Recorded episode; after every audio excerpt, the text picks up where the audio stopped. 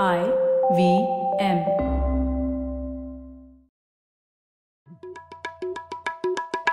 भाई हम हिंदुस्तानियों को बतियाना बड़ा पसंद है। बंगाली में अड्डा उड़िया में खोटी कन्नड़ा में हरटे और हिंदी में पुलियाबाजी। इस कला के लिए हमारी हर भाषा में एक शब्द है। तो प्रणय और मैं तो अक्सर मिलकर पुलियाबाजी करते ही रहते हैं। हमने सोचा कि आपको भी इसमें शामिल कर लिया जाए। तो आइए प्रणय और सौरभ के साथ करते हैं पुलियाबाजी।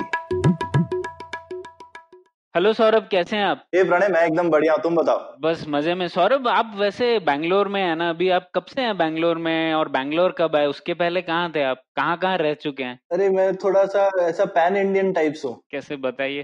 अभी तो बैंगलोर हो गया सत्रह साल लेकिन मेरी फैमिली तो कहाँ? पाकिस्तान ऑक्युपाइड कश्मीर से इंडिया आई। क्या? हाँ अच्छा, पीओके हम्म। से इंडिया आई फिर मेरे पिताजी जो है वो वहाँ से उत्तराखंड में एक यूनिवर्सिटी में आए। मैं वहाँ पैदा हुआ तो मैं वहाँ बड़ा हुआ। तो मेरा थोड़ा परिवार जम्मू में है हम्म। और फिर मैं बड़ा हुआ हूँ उत्तराखंड में फिर मैंने पढ़ाई करी बनारस में हम्म। और फिर मैं अभी बैंगलोर में हूँ कितने साल से। ओह अच्छा। बहुत ही दिलचस्प। तो आप मीरपुर के वहाँ से रहने वाले हैं मतलब मूल रूप से? हाँ मीरपुर साइड से हाँ। हाँ मेरी भी कहानी ऐसी है सौरभ। मैं मराठी हूँ पर मैं कभी महाराष्ट्र में नहीं रहा हूँ। मैं मध्य प्रदेश में रहा हूँ इंदौर में। और फिर मेरा पूरा एजुकेशन गोवा में रहा है और मैं पंद्रह साल से कर्नाटका में हूँ। एक गोवा वाले लोगों को कभी गोवा छोड़ के कहीं आना नहीं चाहिए। तुम क्या कर रहे हो ऐसा सितम अपने ऊपर? लोगों को लगता है गोवा में पढ़ते ही नहीं है लोग सिर्फ़ बीच पे टहलते रहते हैं ऐसे लगता है। और भी तो क्या तो और तुम कुछ और करते थे? हाँ जो लोग रहते भी हैं गोवा में नॉर्मली जैसे आप लोग गोवा के बाहर रहते हैं ठीक है? खैर तो हम लोग बात इसलिए कर रहे हैं इन सब चीज़ों के बारे में क्योंकि हर किसी की अपनी एक माइग्रेशन वाली स्टोरी है ना? हम लोग जहाँ पर जन्मे थे, वहाँ पर तो रहते नहीं है। हम लोग पूरे भारत में कई कई जगहों पर रहे हैं, या तो जॉब के लिए या फिर और किसी किसी कारणवश। तो कहने का तात्पर्य यह है कि हर किसी के पास माइग्रेशन स्टोरी है, लेकिन माइग्रेशन का एक फंडामेंटल एनालिसिस कम हुआ है भारत में। और इसीलिए हम लोगों ने सोचा इस विषय पर बात करनी चाहिए। और इस त्रुटि को कुछ हद तक भरपाई की है एक किताब ने जो रिसेंटली आई है जिसका नाम है India moving history of migration एक बहुत ही शानदार किताब है जिसके ऑथर को हम लोग लेकर आए हैं इस बार। तो चिन्मय स्वागत है आपका पुलियाबाजी में। धन्यवाद। पहले मैं कहना चाहूँगा चिन्मय असिस्टेंट प्रोफेसर हैं आई एम अहमदाबाद में इकोनॉमिक्स के और वो उन्होंने पीएचडी की है आई एम बैंगलोर से माइग्रेशन पर ही और ये माइग्रेशन वाले विषय पर दस साल से काम कर रहे हैं। तो इससे पहले कि हम लोग इस बहुत ही दिलचस्प विषय पर बात करें पहले तो सौरभ और चिन्मय मुझे लगता है ये माइग्रेशन का हिंदी में अनुवाद क्या होगा? अभी आप देखिए ministry of overseas Indian affairs था हाँ। तो उन्होंने एक दिवस रखा है प्रवासी भारतीय दिवस। तो प्रवासी अभी ऑफिशियल टर्म हुआ है माइग्रेशन हाँ हाँ। मैं जब थोड़ा गूगल कर रहा था तो आ रहा था स्थानांतरण देशांतरण प्रवास बहुत ही मतलब कॉम्प्लिकेटेड से शब्द लग रहे हैं सौरभ नहीं? हाँ और मतलब पुराने जमाने में तो सब गिरमिटिया लोग होते थे जो मॉरिशियस फीजी वगैरह जाते थे क्योंकि वो बंधुआ मजदूर होते थे तो एक एग्रीमेंट के तौर पे जाते थे तो एग्रीमेंट से हिंदी में वर्ड बन गया गिरमिटिया। अरे अरे अच्छा ये तो बहुत ही दिलचस्प है मुझे नहीं पता था ये। हाँ तो अ, तो च- चलिए फिर पुलियाबाजी शुरू करते हैं इस विषय पे। पहले तो चिन्मय आप बताइए आपकी माइग्रेशन वाली कहानी क्या है? मेरी माइग्रेशन का ये- मेरे नाम से ही शुरुआत होती है। हम्म। मेरा जो सरनेम है तुम्बे तो लोगों को लगता है कि ये नाम जो है महाराष्ट्र ने क्योंकि महाराष्ट्र में तेम्बे और तांबे काफ़ी लोग के नाम है। करेक्ट। लेकिन तुम्बे हम पूरी दुनिया में हम सिर्फ़ ये है एक फैमिली है जो तुम्बे है। अच्छा। और तुम्बे जो है एक गाँव है उड़पी में कर्नाटका में। ओ और मेरे अच्छा। मेरे पिताजी जो थे उनके फैमिली शिवाजी पार्क में रहते थे बॉम्बे में। और हमारे घर के एकदम पड़ोस थे मिस्टर बाल ठाकरे जी जो काफ़ी हद तक फ़ेमस हुए माइग्रेशन के इश्यू पे। इसीलिए आपका माइग्रेशन में इंटरेस्ट बन गया। तो एक एक तरह से देखा जाए तो वो नाम से ही शुरुआत होता है। और अ, हम लोग ने एक्चुअली सरनेम चेंज किया बदला 1960s में क्योंकि तब भैया लोग पे अटैक नहीं होते थे साउथ इंडियंस पे अटैक होते थे। हम्म। और अच्छा। हम लोग साउथ इंडियंस थे तो साउथ इंडियंस तो हम लोग ने और वो लोग ऐसे टारगेट करके नाम नाम के ऊपर। हाँ। तो हम लोग ने सरनेम में बदल बदल दिया। तो तुम्बे जो है आज तक लोगों को लगता है कि महाराष्ट्र ने लेकिन हमने नाम ही चेंज किया क्योंकि अ, लोगों के ये पता नहीं चले कि हम साउथ तो आपका कैमोफ्लेज नेम है एकदम। और वो ट्रिक काम कर गई। हाँ। ओ तो सही बहुत ही दिलचस्प भाई बहुत इंटरेस्टिंग स्टोरी है आपके नाम की। तो अब समझ में आता है आपका इस विषय में रुचि कैसे जागी। पर और कुछ और आईएम में भी आप माइग्रेशन पर ही पीएचडी कर रहे थे। मुझे तो पता नहीं था कि आईएम में भी ऐसे विषयों पर पीएचडी की जाती है। हाँ वो एम मैनेजमेंट और माइग्रेशन दोनों के नहीं ये जो है मैं स्टूडेंट था लंदन में और तब से मेरा इंटरेस्ट बहुत रहा है इस टॉपिक में। पहले तो मेरा ये इंटरेस्ट जो था वो रेमिटेंस ये जो विषय जो लोग पैसे बेचते हैं वापस कर तो उस पर हम्म। बहुत इंटरेस्ट था। और तब जो लोग इंडिया अभी भी नंबर वन है पूरी दुनिया में कुछ सत्तर बिलियन डॉलर हर साल आता है इंडिया मतलब बाहर से और तब मैं जब ये विषय पर अभ्यास कर रहा था तो मुझे लगा कि ये भारत के अंदर जो लोग पैसे भेज रहे हैं मतलब बॉम्बे से बिहार या केरला से बिहार या बॉम्बे हम्म। से वेस्ट बंगाल तो हम्म। वो जो टॉपिक था कोई उस पर मतलब कुछ स्टडी भी नहीं था तब तक हम्म, तो मेरा जो इंटरेस्ट था वो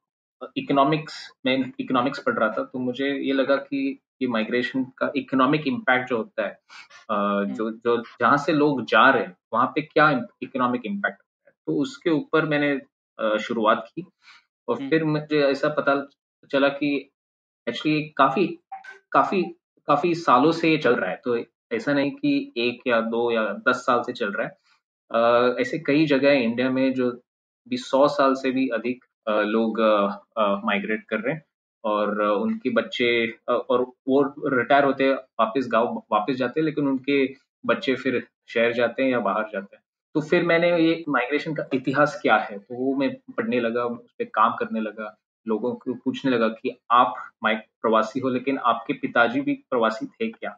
और फिर आपके हम्म। नाना क्या करते थे? तो ऐसे बहुत कुछ डेटा कलेक्ट किया पुराने डॉक्यूमेंट्स पुराने सेंसेस पुराने फाइल्स पुराने हिस्टोरियंस जो आर्काइव में काम करते हैं पुराने डॉक्यूमेंट जैसे कि इन्होंने कहा कि वो गिरमित इंडेंचर अग्रीमेंट क्या होता है तो ऐसे। ऐसे मतलब मैं पूछता रहा कि इमिग्रेशन क्या चीज़ है तो हम्म। फिर अभी दस साल लगे तो काफ़ी पॉइंट्स कवर किए रिसर्च में और एक किताब में मैंने कोशिश की है थोड़ी सी कि ये सब एक जगह इंफॉर्मेशन जो है लाए तो तो चिन्मय ये ये बताइए जैसे आप और आपका जो रिसर्च का अप्रोच है वो भी काफ़ी इंटरेस्टिंग है जैसे मैंने हम्म। देखा आप सेंसस डेटा को काफ़ी इंटरेस्टिंग तरह से एनालाइज हम्म। करते हैं कि हम्म। कैसे समझ सकते हैं सेंसस से कि कहाँ पर माइग्रेशन। हो रहा है नहीं तो उसके बारे में कुछ बताइए हाँ ये जो सेंसस है अगर आप सेंसस एक तरह से देखें तो लगेगा कि इंडिया में कुछ माइग्रेशन हो ही नहीं रहा है जैसे कि आप अगर देखें कि माइग्रेशन पर इकोनॉमिक रीजन या आर्थिक तौर पे कितने लोग जा रहे हैं तो कुछ नंबर है बीस या तीस मिलियन लेकिन अगर आप अलग तरह से देखें तो काफ़ी मतलब आर्थिक तौर पे ही सौ मिलियन से ज़्यादा लोग माइग्रेट कर रहे हैं तो हमने क्या किया कि काफ़ी अलग तरीके से देखा है स्टेटिस्टिक्स को तो एक जो है ये सेक्स रेशियो जो होता है मतलब कितने औरतें और कितने मर्द किसी भी रीजन में हम्म। और इंडिया में आपको हम्म। मालूम है मिसिंग विमेन बोला जाता है कि किसी भी डिस्ट्रिक्ट में 750 या 800 औरतें होती है रिस्पेक्टिव टू थाउज़ेंड मिल्स तो हमने देखा कि ये काफ़ी डिस्ट्रिक्ट्स में, जैसे कि रत्नागिरी या उड़पी या इलाहाबाद या आजमगढ़ जो यूपी में है, ऐसे काफ़ी डिस्ट्रिक्ट्स है जहाँ पे ये अलग मतलब रिवर्स एकदम। तो वहाँ पे मिसिंग विमेन नहीं मिसिंग मेन है, क्योंकि मेन जो है, मर्द जो है बाहर है, और वो बाहर क्यों गए काम करने के लिए? तो यहाँ पे जैसे कि रत्नागिरी या ऐसे काफ़ी जिलों में सेक्स रेशियो जो है बारह 1200 या 1400 या सोलह 1600 भी है। तो ये मतलब सोलह सोलह सौ हम्म। औरतें टू थाउज़ेंड हज़ार मिल तो हमने इस जो स्टेटिस्टिक्स देखी है काफ़ी अलग इंडिकेटर्स भी देखे हैं जैसे कि सेक्स रेशियो एज ग्रुप से वाइज सेक्स रेशियो और ये जो संख्या है ये भारत के पहला जो सेंसस था ऑल इंडिया 1872 मतलब अभी 140 साल हुए तब से रिकॉर्ड की हुई है। तो हमने देखा कि एक काफ़ी डिस्ट्रिक्ट्सों में वहाँ से अब तक ये जो स्टेटिस्टिक्स है वैसे ही है। मतलब ये जो है ये कहा, कहानी थी मास माइग्रेशन की जहाँ से काफ़ी लोग मतलब देखा जाए कि वन इन थ्री मतलब one third of household जो है यहाँ पे वहाँ से लोग बाहर जा रहे हैं। तो ऐसे हमने मतलब काफ़ी कोशिश की। जब मैं पीएचडी कर रहा था तो ट्रेन में मैं काफ़ी इंटरव्यूज़ किए रेलवे प्लेटफॉर्म्स पे तो रेलवे प्लेटफॉर्म्स पे तो हम्म। लोग आते ट्रेन लेने के लिए लेकिन उनके पास टाइम होता है और फिर वहाँ हम्म। वहाँ पे काफ़ी हम लोग जनरल कंपार्टमेंट एंड जो है वहाँ पे तो प्रवासी होते हैं ज़्यादातर तो वहाँ हम्म। तो हमने काफ़ी इंटरव्यूज़ वहाँ पे किए सूरत जो है एक शहर है जहाँ से सब मतलब बॉम्बे जैसा शहर है लोग मतलब सब सब जगह से आते हैं काम करने के लिए इंडस्ट्रियल सिटी बोलते हैं। तो हमने सूरत में काफ़ी स्टडी किया था और वहाँ से मतलब काफ़ी दिलचस्पी कहानी सुनने के लिए मिली और फिर ऐसे ऐसे एक एक से बढ़ के हमने काफ़ी रीजन्स कवर किए। गंजाम जो है उड़ीसा में और गुजरात हमने वो एक कॉरिडोर मैप आउट किया था। तो काफ़ी मतलब ये जो कॉरिडोर है उड़ीसा से गुजरात तक पहले जो थे टप्पा वाला बोलते थे। टप्पा वाला ये जो लोग थे जो पैसे भेजते थे वापस रेमिटर्स अब आप आजकल मोबाइल फ़ोन पे भेज सकते हैं या वेस्टर्न यूनियन जो है ये ऐसे कंपनीज़ होते थे। हम्म, हम्म। लेकिन तब एक सिस्टम हम्म। होती थी टप्पा वाला करके। तो ये टप्पा वाला भी एक आ, अलग हर रीजन में एक अनोखा ऐसा माइग्रेशन से जुड़ के एक अनोखा सिस्टम तैयार हुआ था। तो हमने वो भी देखा है। आ, तो एक जो है तो ये तो बहुत इंटरेस्टिंग सी बात है पर जैसे सेक्स रेशियो कुछ जैसे छत्तीसगढ़ में भी काफ़ी ज़्यादा है है ना? मतलब हज़ार के करीब है। पर वहाँ से माइग्रेशन हुआ है ऐसा भी कहा जा सकता है? हर जगह जहाँ पे हाई सेक्स रेशियो है वहाँ पर से माइग्रेशन हुआ है ये तो ठीक नहीं, नहीं है ना? वो वो ठीक नहीं है। आपको ये एज ग्रुप सेक्स रेशियो देखना है तो usually 25 to 34 age group sex ratio और आपको वो डिफरेंस डिफरेंस तैयार करना है तो वो जो डिफरेंस कितना है zero to twenty age group का सेक्स रेशियो क्या है और ट्वेंटी टू फोर्टी का एज ग्रुप सेक्स रेशियो है और वो डिफरेंस तो वो डिफरेंस उतना नहीं होता है यूजुअली और छत्तीसगढ़ में उतना डिफरेंस हम्म। नहीं है लेकिन अगर आप आजमगढ़ में देखो तो 20-30 परसेंट का डिफरेंस अच्छा। तो हमने वो डिफरेंस देखा है अच्छा मतलब जैसे ही जो लोग अगर काम हाँ। करने की आयु में आ जाते हैं तो लोग वहाँ से निकल जाते हैं और इसीलिए फिर सेक्स रेशियो एकदम बढ़ जाएगा। आपको बताता हूँ एक पंजाब में तो सेक्स रेशियो काफ़ी आ, मतलब काफ़ी लो है क्योंकि आ, एक डिस्क्रिमिनेशन होता है बच्चों की तरफ़। तो वहाँ पे सेक्स रेशियो सात सौ है काफ़ी जिलों में। लेकिन वहाँ पे भी हम्म। जैसे कि अगर आप होशियारपुर देखें जहाँ जहाँ पे जैसे बहुत मर्द माइग्रेट करते हैं तो वो एज ग्रुप में वो सेक्स रेशियो 700 से 900 या हज़ार या एक बारह सौ तक जाता है। तो वो लो, लो बेस है लेकिन वो हम्म। हमेशा वो क्योंकि वो मर्द बाहर है तो सेक्स रेशियो में प्रभाव लाता है हम्म। ओह वाह! ये तो बहुत ही अच्छा एक तरीका है ये जानने का, कभी पहले सुना नहीं था। पर इससे पहले कि हम लोग और इन दिलचस्प कहानियों के बारे में जाए, मैं थोड़ा एक ओवरव्यू दे देता हूँ हमारे लिसनर्स को इस किताब के बारे में। तो चिन्मय कहते हैं कि इस किताब में जनरली पहले तो लोगों को कई एक धारणा है कि भारत को ऐतिहासिक रूप से ऐसी जगह में देखा गया है, जहाँ पर लोग जिस गाँव में जन्म लेते थे, उसी गाँव में मर जाते थे। और यहाँ पर से जो मोबिलिटी कहते हैं वो बहुत कम थी तो इस किताब ने इस इस धारणा को थोड़ा गलत साबित करने की कोशिश की है और चिन्मय ने कहा है किताबों में कि भारत में तीनों तरह के प्रवास मतलब भारत से प्रवास भारत के अंदर प्रवास और भारत की ओर प्रवास ये तीनों चीज़ें काफ़ी काफ़ी समय से चली आ रही हैं और उन्होंने इन्हीं समाजों के बारे में और सब ये माइग्रेशन फ्लोज के बारे में काफ़ी तगड़ा ब्यौरा दिया है पूरे किताबों में। तो किताब का नाम मैं वापस कह दू India moving history of migration है। हम्म। तो वापस आ जाते हैं इस विषय पे चिन्मय। करेक्ट। और प्रणय हम लोगों ने शायद जो पुराना वाला माइग्रेशन था जो कि किताब के शुरू में डिस्कस हुआ है हमने उस पर एक पूरा एपिसोड ही किया है जो जेनेटिक स्टडीज़ वगैरह हुई हैं। हाँ. और उससे जो पता चला है कि हज़ारों साल से इंडिया में कैसे वेव टू वेव तो बुक बहुत ही कॉम्प्रिहेंसिव है। ये भारत का माइग्रेशन का इतिहास हज़ारों साल से पहले इंडिया में वेव्स ऑफ़ माइग्रेशन कैसे हुई और उसके बाद भी जो हुई है उन सबको कैप्चर करने की कोशिश करी है। तो काफ़ी ग्रैंड स्केल की बुक है। तो इस पुलियाबाजी के लिए हम ये बात करते हैं कि सीधे अंग्रेज़ों के टाइम पर आ जाते हैं और हम्म। वहाँ से शुरू करते हैं ये माइग्रेशन स्टोरी क्योंकि उसके पहले के बारे में तो हम लोगों ने कवर किया है।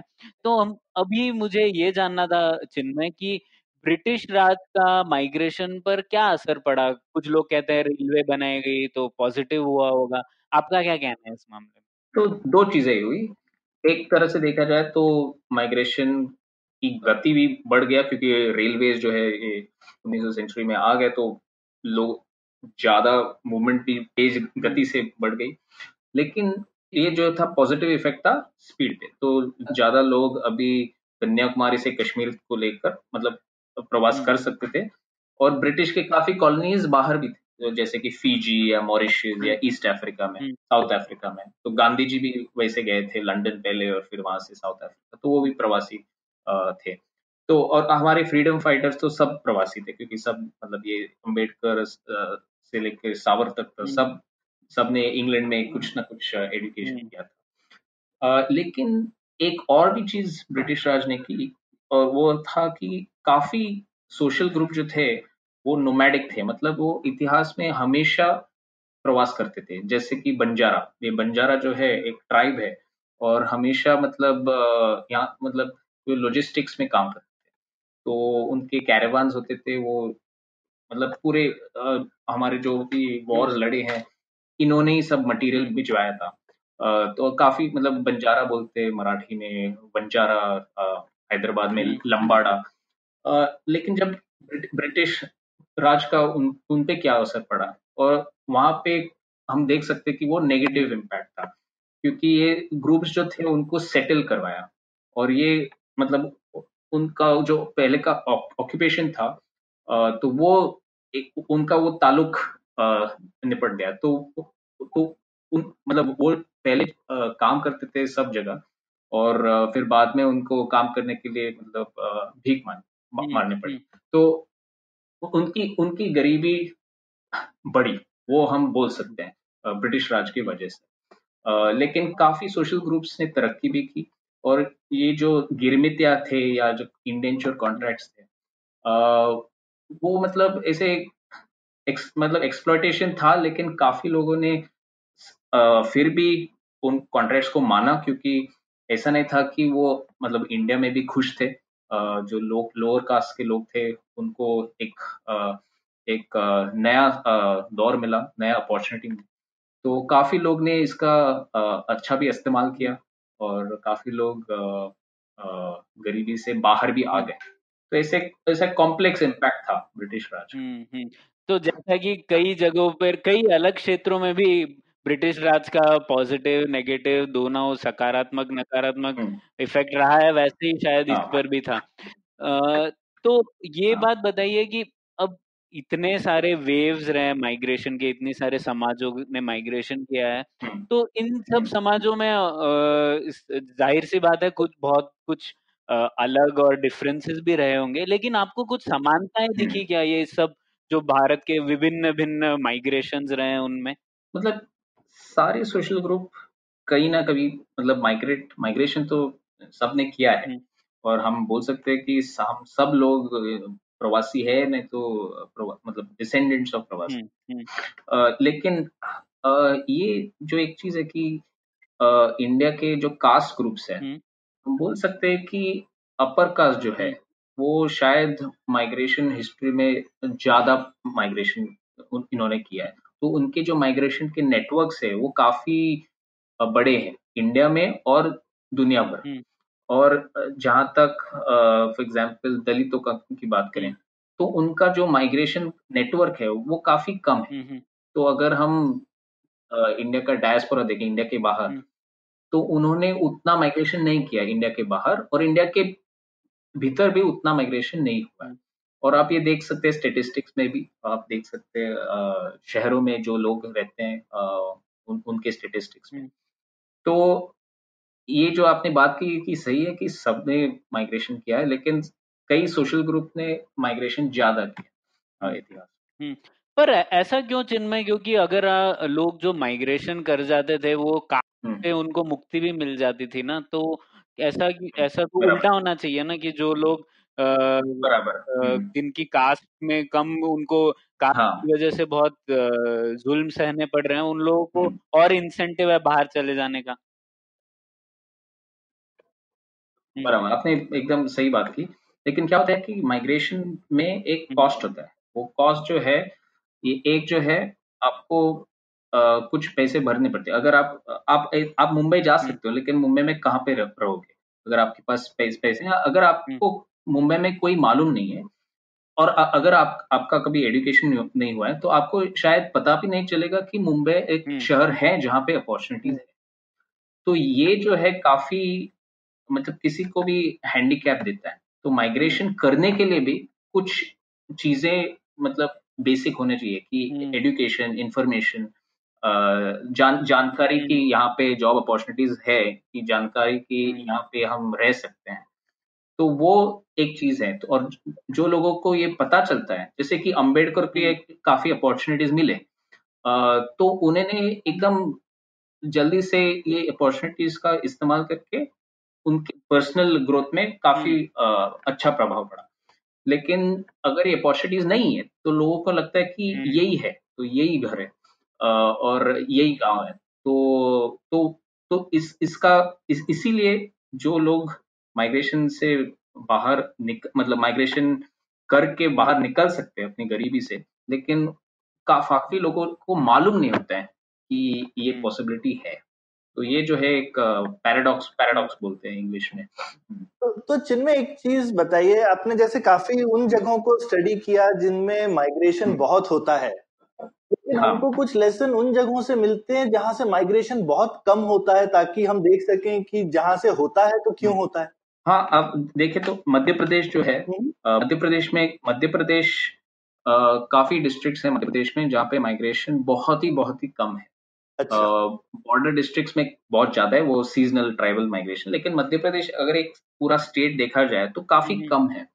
और अगर आप बिहार बिहार देखो या केरला देखो तो बहुत बहुत ही ज़्यादा है। तो एक जो है एक कारण जो है एक ये है कि डेंसिटी कितने लोग रहते हैं एक एकड़ लैंड पे। और डेंसिटी का कारण फिर से पानी से जुड़ा हुआ है कि अभी केरला में काफ़ी पानी होता है क्योंकि ये साउथ वेस्ट मानसून वहाँ पे गिरता है पूरे वेस्ट कोस्ट में। और बिहार में पानी हमेशा वहाँ पे गंगा हाँ। नदी और हाँ, आते रहते हैं। तो इतिहास में काफ़ी लोग वहाँ पे सेटल हुए तो इसलिए उनका डेंसिटी भी काफ़ी ज़्यादा है और मध्य प्रदेश में कम है। और डेंसिटी ये जो ये नंबर वन रीजन है। कहीं भी देखो तो जहाँ पे रूरल डेंसिटी एकदम हाई हो तो वहाँ पे माइग्रेशन ज़्यादा होता है। तो ये एक चीज़ है और इसीलिए ये जो बिहार एक गरीब स्टेट है लेकिन केरला उतना गरीब नहीं है। लेकिन जो सामान्यता क्या है बिहार और केरला में कि उन दोनों में रूरल डेंसिटी बहुत ही अधिक है और इसीलिए दोनों प्रदेशों से लोग बाहर जाते हम्म, हम्म। आपको ये भी लगता है क्या कि एक ये भी रीजन है एटलीस्ट आई मीन बिहार और केरला हम्म। में मुझे जो एक समानता दिखती है कि दोनों में काफ़ी स्टेट फेलियर है। आप अगर लोकल आंट्रप्रनरशिप करना चाहते हैं तो वो करना बहुत ही मुश्किल है। यूजली आप एक्सपेक्ट करेंगे कि भाई अगर लोग हैं तो लोग आपस इंसान तो एक तरह से कहते हैं ना इकोनॉमिक एनिमल हाँ। है। अगर हम चार लोग बैठेंगे तो कुछ ना कुछ आपस में जुगाड़ करेंगे आपस में धंधा करेंगे खाएँगे पिएँगे सब करेंगे। तो डेंसिटी ज़्यादा हो तो अपने आप ही इकोनॉमी लोकल अच्छी वाइब्रेंट हो जानी चाहिए लेकिन कुछ तो खलल है लोकल इकोनॉमी को वाइब्रेंट होने में और उसकी वजह से लोगों को भागना पड़ रहा है। हाँ वो एक हैंडीकैप जो है बहुत बिहार और केरला में एक ऐसा बड़ा शहर नहीं बना अभी तक। हम्म। जैसे कि बॉम्बे या कैलकाटा या तो वो एक एक चीज़ है। स्टेट फेलियर केरला में उतना शायद नहीं हुआ है। केरला में एजुकेशन काफ़ी हद तक सबसे नंबर वन हम्म, था हमेशा। हम्म। लेकिन जॉब क्रिएशन कम है और डेंसिटी ये एक ऐसी चीज़ है कि आप जितना भी इन्वेस्टमेंट लाओ तभी भी प्रेशर होगा। और ये सिर्फ़ इंडिया की बात नहीं है। हमने देखा है नाइनटीन सेंचुरी मतलब उन्नीसवीं सेंचुरी में यूरोप में भी था। तो वो प्रेशर हमेशा रहा है। जब ब्रिटेन का इंडस्ट्रियलाइजेशन हुआ है तो ब्रिटेन से भी लोग पूरी दुनिया भर माइग्रेशन मतलब सब लोग प्रवासी थे। ब्रिटेन या आयरलैंड से लोग अमेरिका गए लैटिन अमेरिका गए तो ये जो डेंसिटी से जो प्रेशर आता है, हमेशा इतिहास आप देखो तो हमेशा लोग प्रवास करते हैं। और अगर आप केरला की बात देखें तो अब भी जो मतलब फर्टिलिटी रेट बोलते हैं बर्थ रेट अब भी कम हो रही है तो अब इसलिए वो प्रेशर अब कम हो रहा है और आप देख रहे हो कि वो माइग्रेशन रेट्स भी कम हो रहे हैं। तो वो उससे बहुत ही क्लोजली जुड़ा हुआ है। हम्म, हम्म। और कुछ एक आपने जैसे बोला शुरू में कि एक ये भी दिखता है कि जिनके माँ बाप उनके पिता परदादा दादा प्रवासी थे और वो एक कल्चर शुरू हो जाता है तो हमें माइग्रेशन में एक एक तरीके की समझ भी है कि कैसे माइग्रेट करना है सक्सेसफुली और ये एक तरीके की सोशल समझ है ये सामाजिक समझ है ये आप स्कूल में नहीं सीखते हैं। बराबर और वही डिफरेंस है मध्य प्रदेश और बिहार में कि बिहार में अभी माइग्रेशन का कल्चर बना हुआ है। हम्म। और मध्य प्रदेश में उतना नहीं है मतलब कई जिलों में लेकिन स्टेट में देखो तो उतना नहीं है। और वो कल्चर जो है वो इम्पोर्टेंट है क्योंकि जब आप पढ़ रहे हो वहाँ पे मतलब आ- आप अगर पाँच साल के हो वहाँ पे तो आप देखते हो कि आपके पड़ोसी आपके यहाँ सब लोग बाहर जा रहे हैं। तो आपको लगता है कि ये नॉर्मल है? लेकिन अब अगर आप मध्य प्रदेश में आप पढ़े हो तो आपको लगेगा कि ये मतलब कुछ अलग चीज़ है कि हम लोग यहीं पे रहते हैं।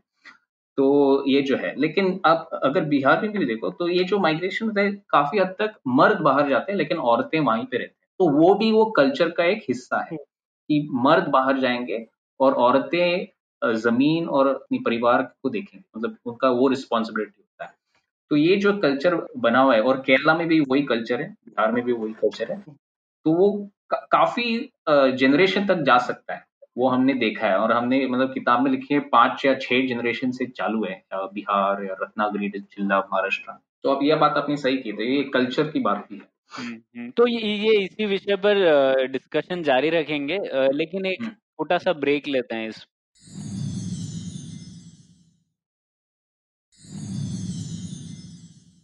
हाँ तो ब्रेक में जाने से पहले हम लोग डिस्कस कर रहे थे कुछ माइग्रेशन के किस्से कहानियों की। तो अभी कुछ इंटरेस्टिंग वाक्यों पे आ जाते हैं जो मैंने किताब में नोटिस की।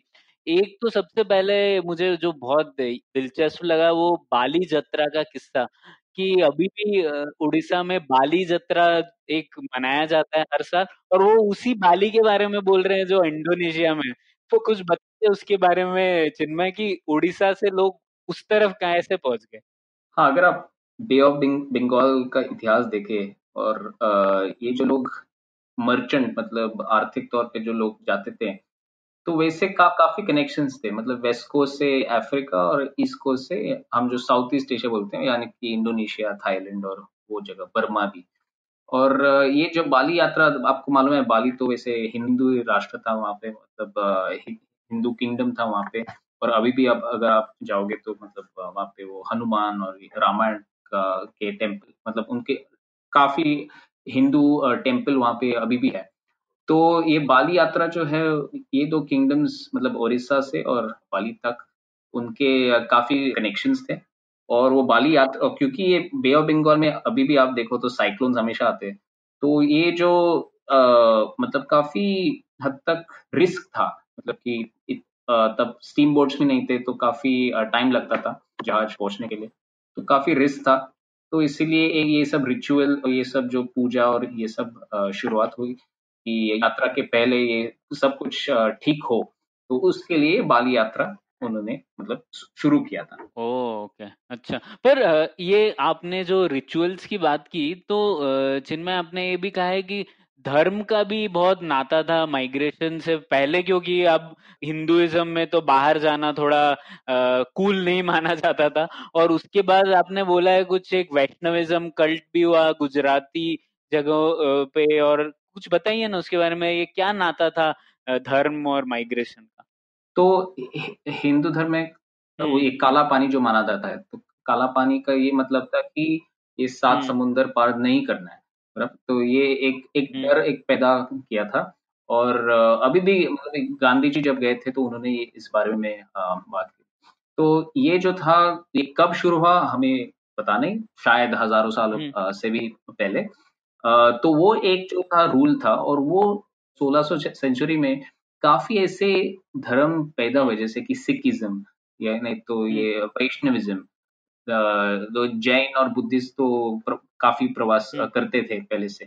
तो ये जो काफ़ी हद तक इनका जो धर्म था कहा कि ये ठीक है मतलब आप जा सकते हो हम्म। बाहर भी। तो ये जो मर्चेंट्स थे वो काफ़ी फिर वो उसके बाद काफ़ी हद तक सेंट्रल एशिया मतलब ये पर्शिया रशिया तक भी गए खत्री मर्चेंट्स और फिर ईस्ट अफ्रीका गुजरात पे भी वो साइड पे भी गए। हम्म। तो ये जो नाता है कि धर्म क्या अलाउ करता है क्या नहीं आप कहाँ तक जा सकते हो? हम्म। तो ये जो नाता है काफ़ी स्ट्रांग था सौ साल अभी तो सब जाते हैं हम्म। लेकिन पहले कई रिस्ट्रिक्शंस थे कि कौन कहाँ जा सकता है। तो अगर धर्म ने बंदिशें लगाई माइग्रेशन पे तो लोगों ने धर्म ही बदल दिए मतलब। हाँ। वो वो वो एक रिएक्शन भी था हम्म। और उसका रिएक्शन फिर धन पे भी आ क्योंकि वो हम्म। धर्म मतलब अभी भी वो स्ट्रिक्ट अगर आप वो स्मृति पढ़े तो वो अभी भी है लेकिन अब वो लोग मानते नहीं। तो हम्म। ये जो है चेंज के बदलाव कैसे आया बाकी लोगों को देख के और पता चला कि उन उन पे कुछ असर नहीं हो रहा है तो वो काफ़ी वो गरीबी से हाँ। बाहर भी आ रहे हैं मैं कहूँगा इनफैक्ट प्रणय उल्टा है कि जो धर्मों में ये चीज़ नहीं थी वो अब देखो जिन कम्युनिटीज ने वैष्णविज्म पहले एक्सेप्ट किया वो ट्रेडिंग कम्युनिटीज ने ही ज़्यादा किया और हाँ। शायद इसीलिए किया क्योंकि उनको कन्वीनियंट लगा आई हम्म। मीन उन लोगों में तो ये धर्म शुरू नहीं हुआ था लेकिन ये धर्म शुरू हुआ तो हम्म। वो कम्युनिटीज को पहले लगा कि हाँ ये अच्छी चीज़ है ये मेरे को इस चीज़ के लिए मना नहीं कर रहा है हम्म। और हाँ। पता नहीं मेरे को लगता है ये जो इतनी ज़्यादा शायद फ़ूड रिस्ट्रिक्शंस वगैरह है जो वैष्णविज्म में वो शायद इसलिए होगी कि बाहर जाओ लेकिन खाना देखो यही सब खाने का हम्म, वो फ़ूड रिस्ट्रिक्शंस हम्म। थे और ये ट्रैवल रिकॉर्ड में वो अफ्रीका में भी हमें कैसे पता चलता है कि इंडियंस वहाँ पे थे क्योंकि वो- ट्रैवल रिकॉर्ड में लिखा है कि ये लोग मांस नहीं खाते थे और वो सब तो हम्म। तो वो रिस्ट्रिक्शंस तो थे ही लेकिन प्रवास पे रिस्ट्रिक्शन जो थे वो काफ़ी वो, वो चले गए। हाँ। तो ये अच्छा मेरे ख्याल से थोड़ा एक तरीके का कॉम्प्रोमाइज होगा देखो बाहर जाओ लेकिन देखो हम्म। फ़ूड में तुम जो इंडिया में रहते हैं लोग उनसे भी ज़्यादा स्ट्रिक्ट रहना हाँ। पड़ेगा हाँ हो सकता है हाँ खा हम्म, फिर एक और ऐसी कहानी है जो मतलब इस किताब में बहुत सारी स्टोरीज है जो हम लोगों ने कई बार सुना है पर ढंग से रिसर्च तो नहीं किया था जैसे पारसी हम्म। लोगों का माइग्रेशन या फिर सिंधी लोगों हम्म। का माइग्रेशन इसमें आपने ये भी कहा है कि सिंधी लोगों का जो ग्लोबल हम्म। डायस्पोरा है वो मतलब लैटिन अमेरिका तक जा हाँ, पहुँचा है कई बार तो ये कैसे कुछ इंटरेस्टिंग कहानी बताइए इसके बारे में बन हाँ तो सिंधी तो मतलब सब जगह है हम्म और सब जगह ज़्यादातर की ट्रेडर ही है हम्म। मतलब अगर आप इंडोनेशिया जाओ तो पहले ये जो कम्युनिटी थी मतलब ये मुल्तान और शिखरपुर और हैदराबाद अभी जो पाकिस्तान माना जाता है तो वहाँ पे शुरुआत हुई उनकी कहानी हम्म। और ब्रिटिश राज के अंदर ही उन्होंने काफ़ी हद तक मतलब सब पोर्ट्स जो थे हम्म। कायरो इजिप्ट में या पनामा पनामा ये जो सेंट्रल अमेरिका में हम्म। ये जो मेजर शिपिंग पोर्ट्स थे तो वहाँ पे उनका एक अनोखा ऑक्यूपेशन था कि वो ये टूरिस्ट आइटम्स बेचते थे अच्छा तो ये टूरिस्ट हाँ। आइटम्स हाँ तो उनका वो एक क्यूरियोस जो बोलते हैं इंग्लिश में तो हम्म। ये जो उनका एक स्पेशलाइजेशन बना हम्म। तो उसके वजह से वो सारे टूरिस्ट डेस्टिनेशन पहुँचे दुनिया के हम्म। और ये जो है सौ साल पहले की बात है। और पार्टीशन के बाद उनको तो पाकिस्तान छोड़ना पड़ा। तो काफ़ी लोग बम्बई आए काफ़ी लोग बाहर भी गए लेकिन उनका नेटवर्क जो बना था ब्रिटिश राज के अंदर वो काफ़ी स्ट्रांग था और इसलिए अभी तक सिंधी आपको सब जगह मिलेंगे। तो लैटिन अमेरिका में भी अभी सिंधी ट्रेडर्स है। और अभी वो क्यूरियोज नहीं लेकिन अभी उनका जो स्टीरियोटाइप मानता था वो स्टीरियोज के अंदर ही है क्योंकि वो स्टीरियो और हार्डवेयर जो है हम्म। उनका एक नया स्पेशलाइजेशन बन चुका हाँ। और आपने वो कहानी भी बताई थी ना मोटवानी वाला जो हाँ। फ़ेमस लाउड स्पीकर है वो भी वो भी एक माइग्रेशन स्टोरी है ना? हाँ तो ये मोतवानी जो है तो ये कराची से आए थे बम्बई हम्म। और उन्होंने गांधी जी की रैली अटेंड की थी और उन्होंने देखा कि गांधी जी की आवाज़ पहुँच नहीं रही पीछे अच्छा तो उन्होंने सोचा कि शायद हम माइक्रोफोन कंपनी शुरू करते हैं तो ये जो शिकागो रेडियो है शिकागो रेडियो एक अमेरिकन कंपनी थी उनका ये उनके इक्विपमेंट्स इंपोर्ट करते थे और हम्म। ये मतलब गजब की चीज़ है कि जो हम स्वदेशी की बात करते हैं ये पूरा जो स्वदेशी का मूवमेंट है वो एक इम्पोर्टेड चीज़ पे मतलब ये जो आ, आ, आवाज़ पहुँची है वो एक इम्पोर्टेड चीज़ पे आवाज़ जो शिकागो रेडियो आ, मोतवानी जी जी ने फ़ेमस किया था। तो मोतवानी जी एकदम कांग्रेस के फिर एकदम क्लोज पार्टी मेंबर नहीं लेकिन एकदम क्लोज कांटेक्ट थे और गांधी जी गांधी जी के शिष्य थे। और अभी भी हाउस ऑफ़ मोटवाने है खार बॉम्बे में उनका ऑफ़िस है लेकिन वो उतना माइक्रोफोन पे काम नहीं करते क्योंकि वो अभी आउट ऑफ़ फ़ैशन हो गया। लेकिन बाकी हम्म। चीज़ों में अभी भी काम करते हैं। तो वो एक एग्ज़ाम्पल है कि ये सिंधी जो है पार्टीशन ये एक रियलिटी है कि पार्टीशन के वजह से हज़ारों सिंधी माइग्रेट हुए दिल्ली बॉम्बे और सब जगह। लेकिन पार्टीशन के पहले भी काफ़ी लोग माइग्रेट किए थे और काफ़ी लोग बिज़नेस और ऑन्टरप्रनरशिप उनकी शुरुआत वहाँ थी दूसरी कंपनी जो है हिंदू जज हिंदू जज तो ईरान गए 1970s में फिर वहाँ से लंदन और अभी दुनिया के सबसे अमीर बिज़नेस ग्रुप्स माने जाते हैं तो वो भी एक एग्ज़ाम्पल है सिं, सिंधी कराची। बेकरी जो है ये जो है एक हैदराबाद बिस्किट कंपनी हम्म। हैदराबाद मतलब इंडिया के हैदराबाद और नाइनटीन फिफ्टीज में स्टार्ट हम्म। हुए और अभी कराची जो शब्द है पाकिस्तान से आता है लेकिन हम हम लोग कराची बेकरी ये जो भी ब्रांड नेम इतना स्ट्रांग है इंडिया में कि अच्छे बिस्किट्स और केक्स वहाँ पे हम्म। मिलते हैं तो ये भी एक एग्ज़ाम्पल है सिंधी हाँ। माइग्रेशन का जहाँ से एक अच्छा सा बिज़नेस आइडिया तय हुआ। वाह ये तो मस्त कहानी है। पर कुछ ये भी है जैसे हर कहानी माइग्रेशन की इतनी मतलब पॉजिटिव तो नहीं है और आपका ए, एक चैप्टर है किताब में जो कहता है कैसे विभिन्न टाइप के विभाजनों की वजह से माइग्रेशन हुआ है। और वो तो एक मतलब दुख भरी कहानियाँ है उसमें। पर और लोगों को पता भी है 1971 में फिर आज़ादी के टाइम पर। पर एक विभाजन जिसके बारे में कम लोगों को जानकारी है, वो है बर्मा वाला विभाजन, जो 1937 में हुआ। तो उसकी वजह से मतलब तब तक बहुत लोग थे क्या बर्मा में और फिर क्या हुआ उसका असर माइग्रेशन पर? काफ़ी लोग थे और बर्मा के ऊपर एक फ़ेमस सॉन्ग गाना भी है, मेरे पिया गए रंगून, वहाँ से किया टेलीफोन, तुम्हारी याद आती है। और ये रंगून जो है बर्मा का कैपिटल था वहाँ। और बर्मा जो है ब्रिटिश इंडिया का एक हिस्सा था। काफ़ी लोगों को ये मालूम नहीं है लेकिन बर्मा आज एक अलग सा देश है लेकिन वहाँ वहाँ तब एक प्रोविंस था मतलब जैसे हम स्टेट बोलते हैं। तो ब्रिटिश इंडिया का एक स्टेट था 1937 तक।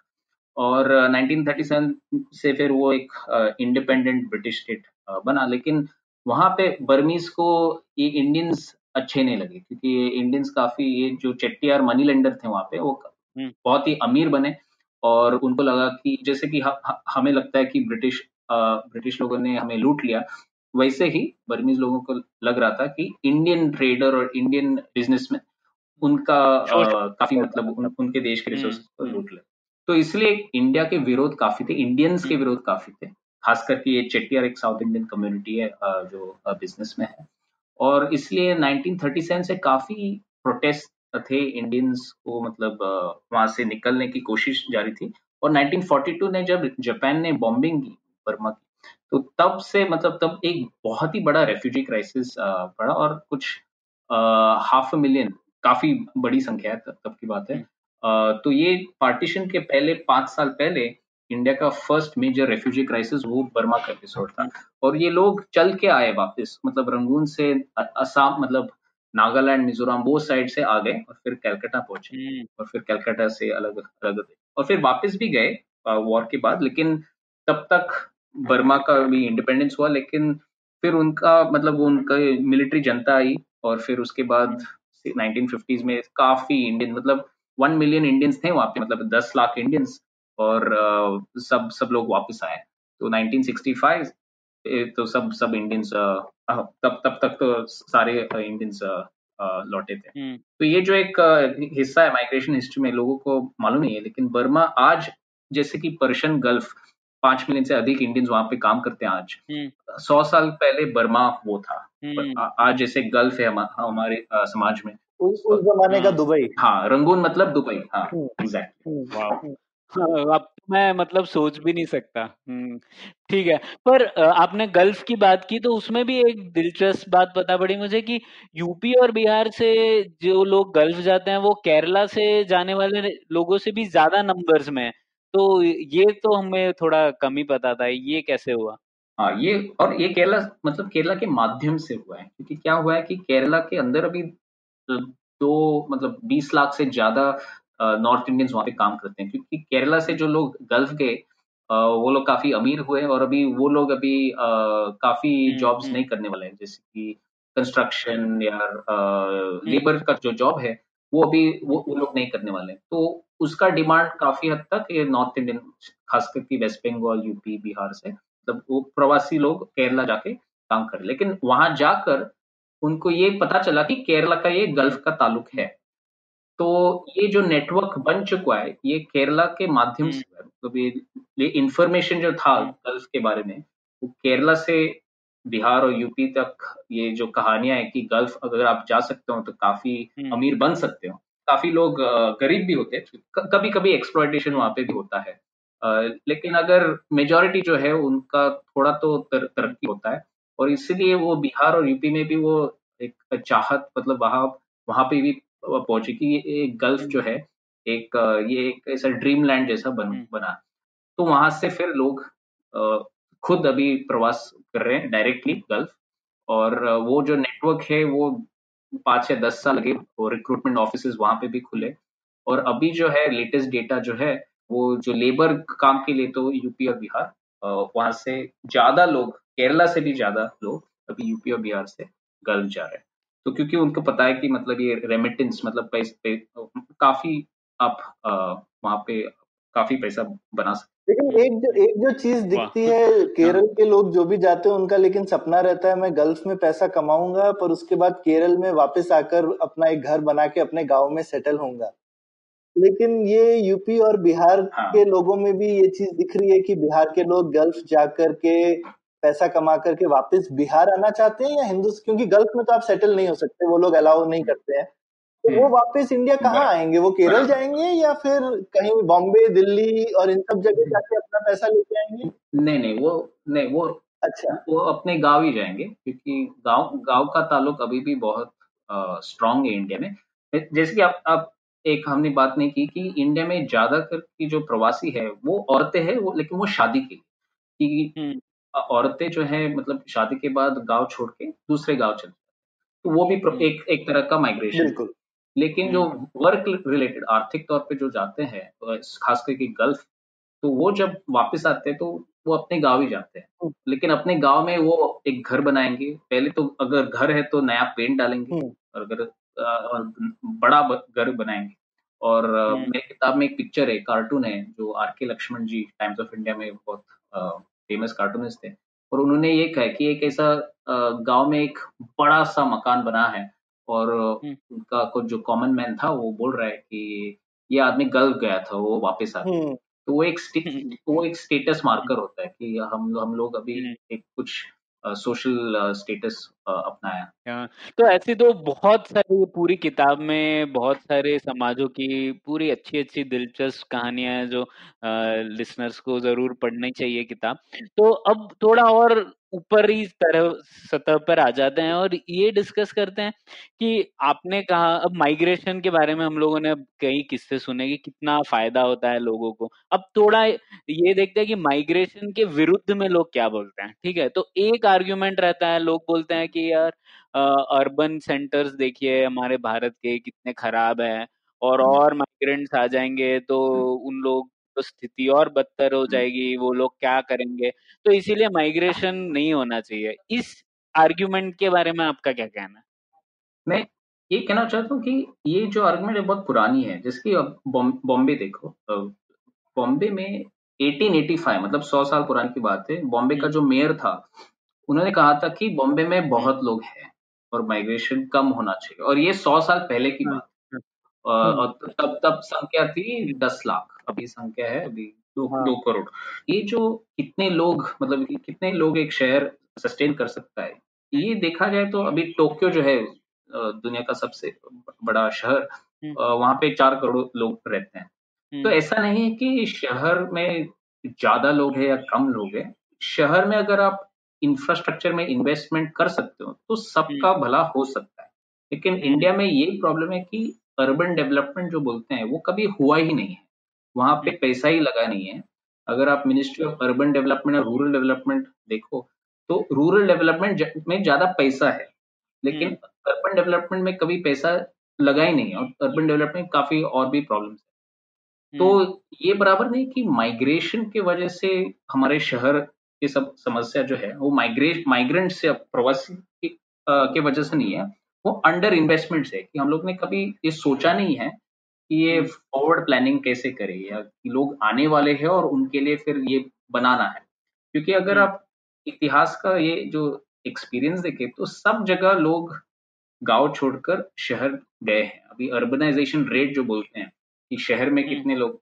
रहते हैं तो वेस्ट में वो जो संख्या है वो 80 परसेंट है कि 80 परसेंट से ज़्यादा लोग शहर में रहते हैं इंडिया में काफ़ी कम है हम्म। लेकिन वो बढ़ने वाला है तो हमें ये हम्म। ये होना है कि लोग छोड़ने वाले ही हैं क्योंकि जैसे ही आपको एजुकेशन हम्म। मिलता है आप फ़ार्मिंग जॉब्स छोड़ने वाले हो आपको शायद नॉन फार्म जॉब या शहर में जॉब्स लेना पड़ेगा तो हमें ये सोचना है कि हमारे हम्म। शहर कैसे हम ज़्यादा इन्वेस्टमेंट करके शहर को बेहतर करें और ये माइग्रेशन के वजह से प्रॉब्लम्स नहीं है। हाँ. ये अंडर इन्वेस्टमेंट का प्रॉब्लम हाँ मतलब कि प्रॉब्लम ओवर पॉपुलेशन नहीं है प्रॉब्लम अंडर गवर्नेंस है। हाँ और उसको फिक्स हम्म। करना ठीक है तो एक ये समझ में आ गया। अब दूसरी एक और आर्ग्यूमेंट जो दी जाती है वो भारत से होने वाले माइग्रेशन के अगेंस्ट की जाती है कि वो लोग कहते हैं कि अरे इतना इन्वेस्टमेंट हुआ लोग आईआईटी में पढ़े आईआईएम में पढ़े और चले गए बाहर।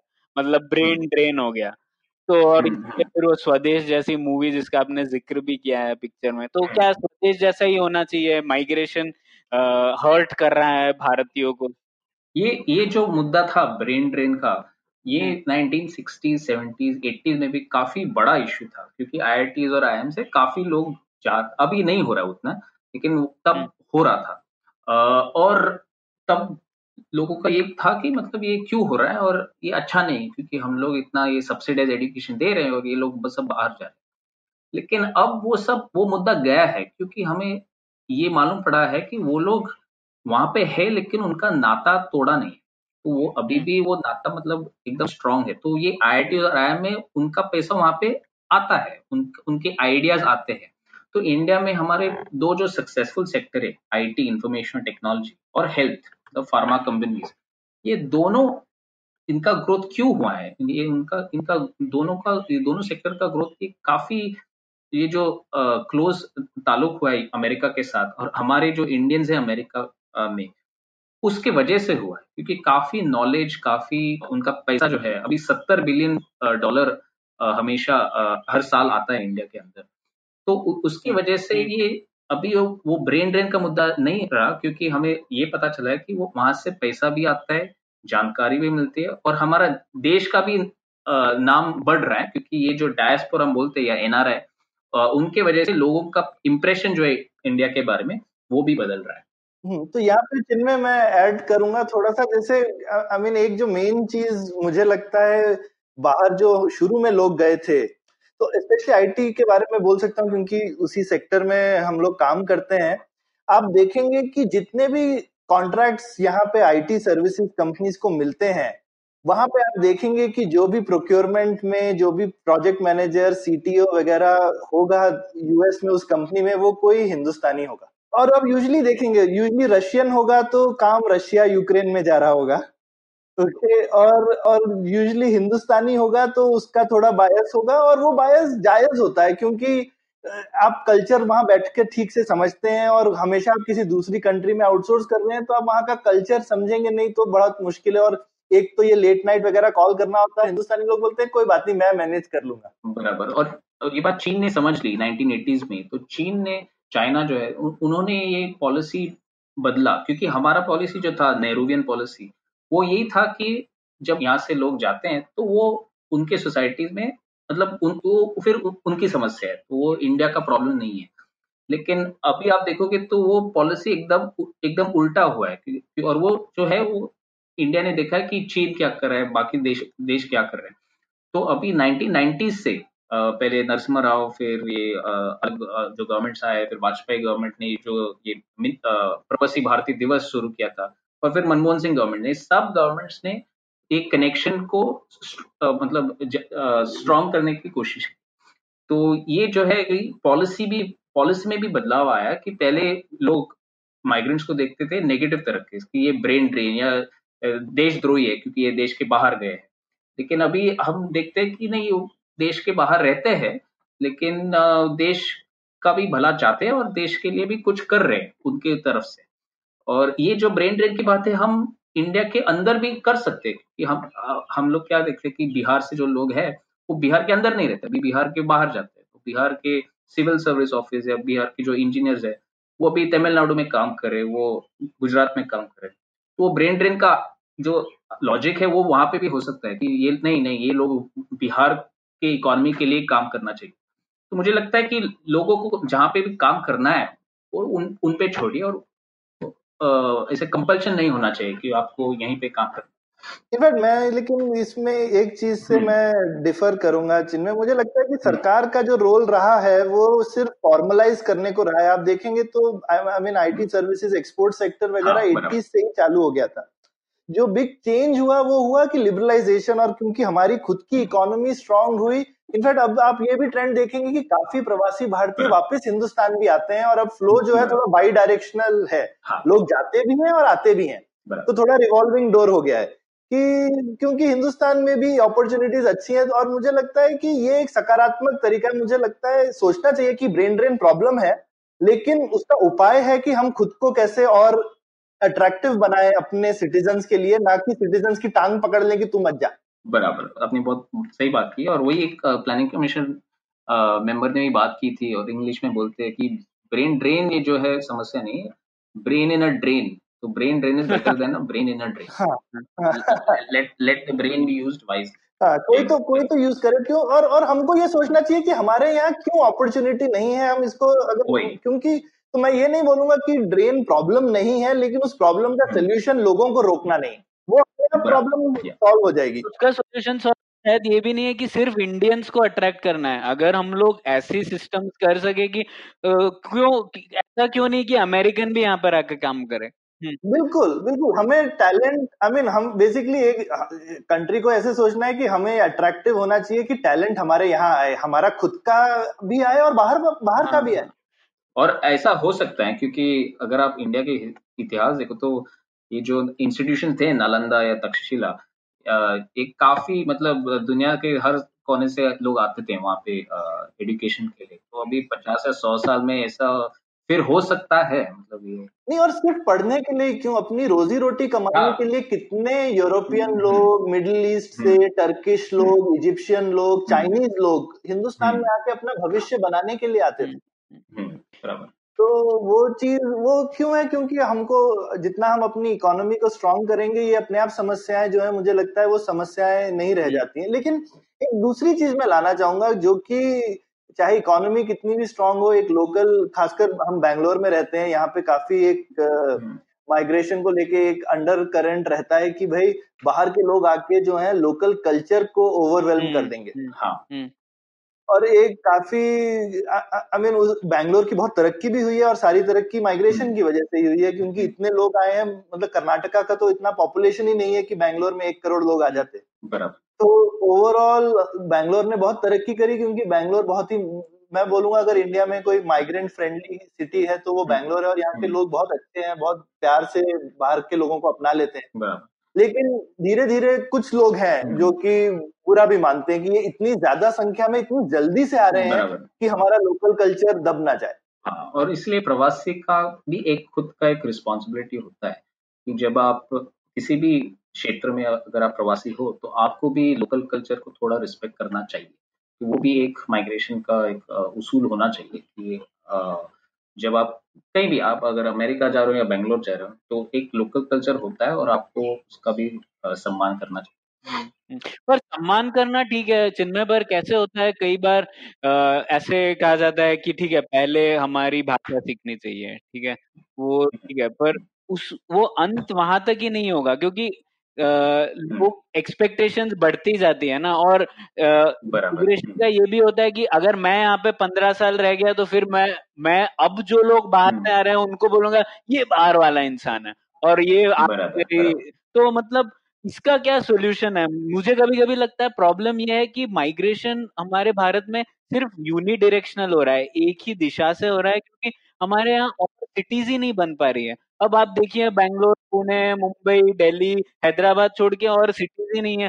तो कई लोग एक ही दिशा से यहीं पर ही आ रहे हैं। अगर पहले कैसे देखेंगे आप माइग्रेशन कर्नाटका से भी बहुत होता था, शायद दिल्ली में होता होगा वो फ्लो शायद कम हो गए हैं और इसीलिए मुझे लग रहा है कहीं ना कहीं ये भावनाएँ और उत्तेजित हो रही हैं। शायद शायद हाँ ये एंटी प्रवासी जो भावना है, शायद इसी वजह से आ रही है। अभी गुजरात और पंजाब में ये भावना कभी पहले तो थे नहीं लेकिन अभी हमने देखा है कि पिछले महीने में गुजरात में भी, भी थोड़ा ये हल्ला मचाया था। हाँ अभी वो तो एड्स हुए थे उत्तर प्रदेश हाँ, जो लोग आए थे उनके अगेंस्ट हुए थे हाँ हाँ, हाँ। हम्म, गुजरात तो, में तो पहली बार सुना ऐसा एक्चुअली पहले कभी नहीं सुना था। हाँ पहले कभी सुना नहीं है और शायद फिर से नहीं होगा क्योंकि यहाँ पे इंडस्ट्री का बहुत लाभ हो सकता है।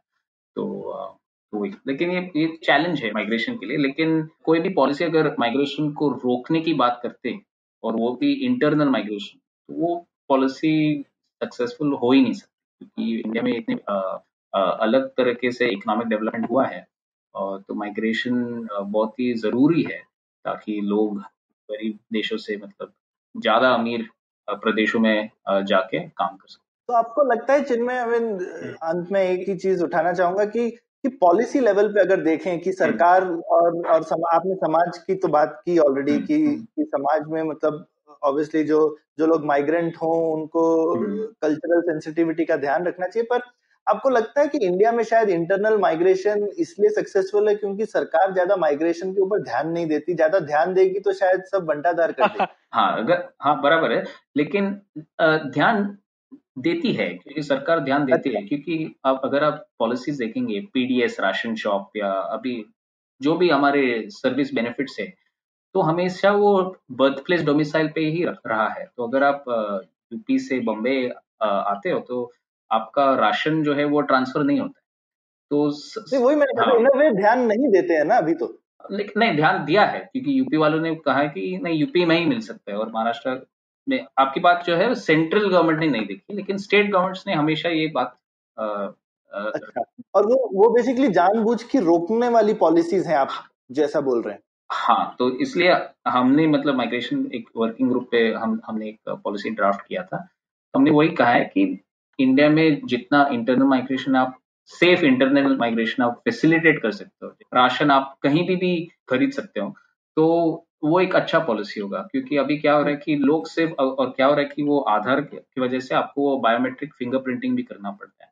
तो जैसे हमने हम्म। हमने देखा कि एक कोलार ये अनंतपुर से बैंगलोर जो लोग आ रहे हैं शॉर्ट डिस्टेंस माइग्रेशन है कई घंटों का माइग्रेशन लेकिन वो पहले क्या था कि परिवार में जो लोग गाँव में थे वो राशन ले सकते थे लेकिन अभी वो बायोमेट्रिक फिंगरप्रिंटिंग हुआ है।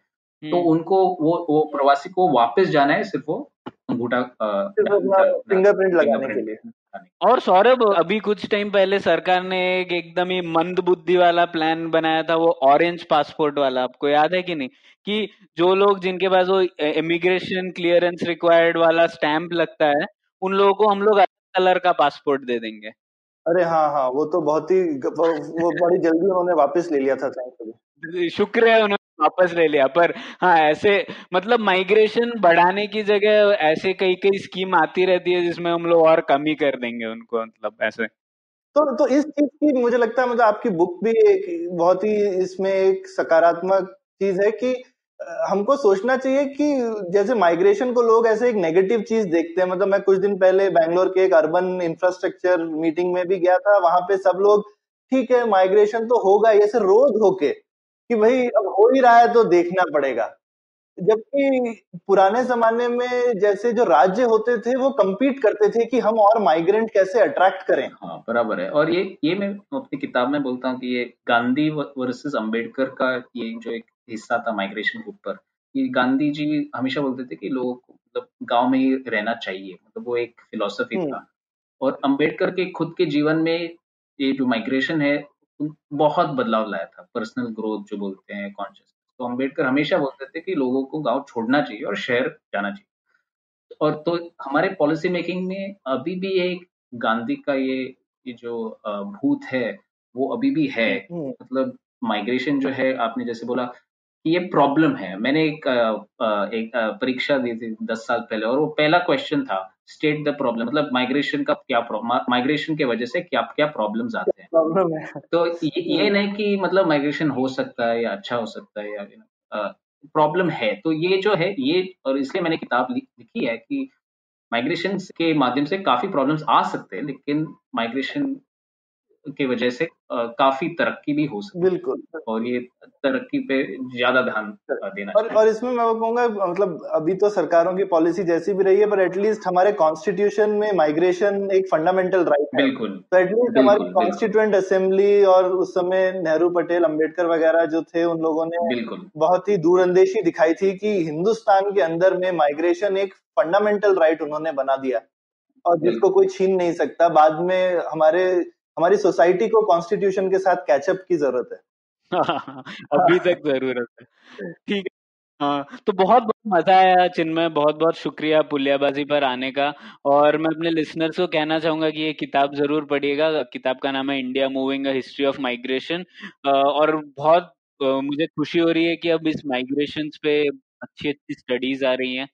तो बहुत बहुत शुक्रिया चिन्मय और खत्म करते हैं। बहुत शुक्रिया आपका। Thank you Chinmay thank you so bye much bye बहुत शुक्रिया। तो उम्मीद है आपको मज़ा आया। पुलियाबाजी में शामिल होने के लिए हमसे मिले Puliyabaazi at Gmail dot com या फिर एट पुलियाबाजी ट्विटर पर। फिर मिलेंगे अगली पुलियाबाजी।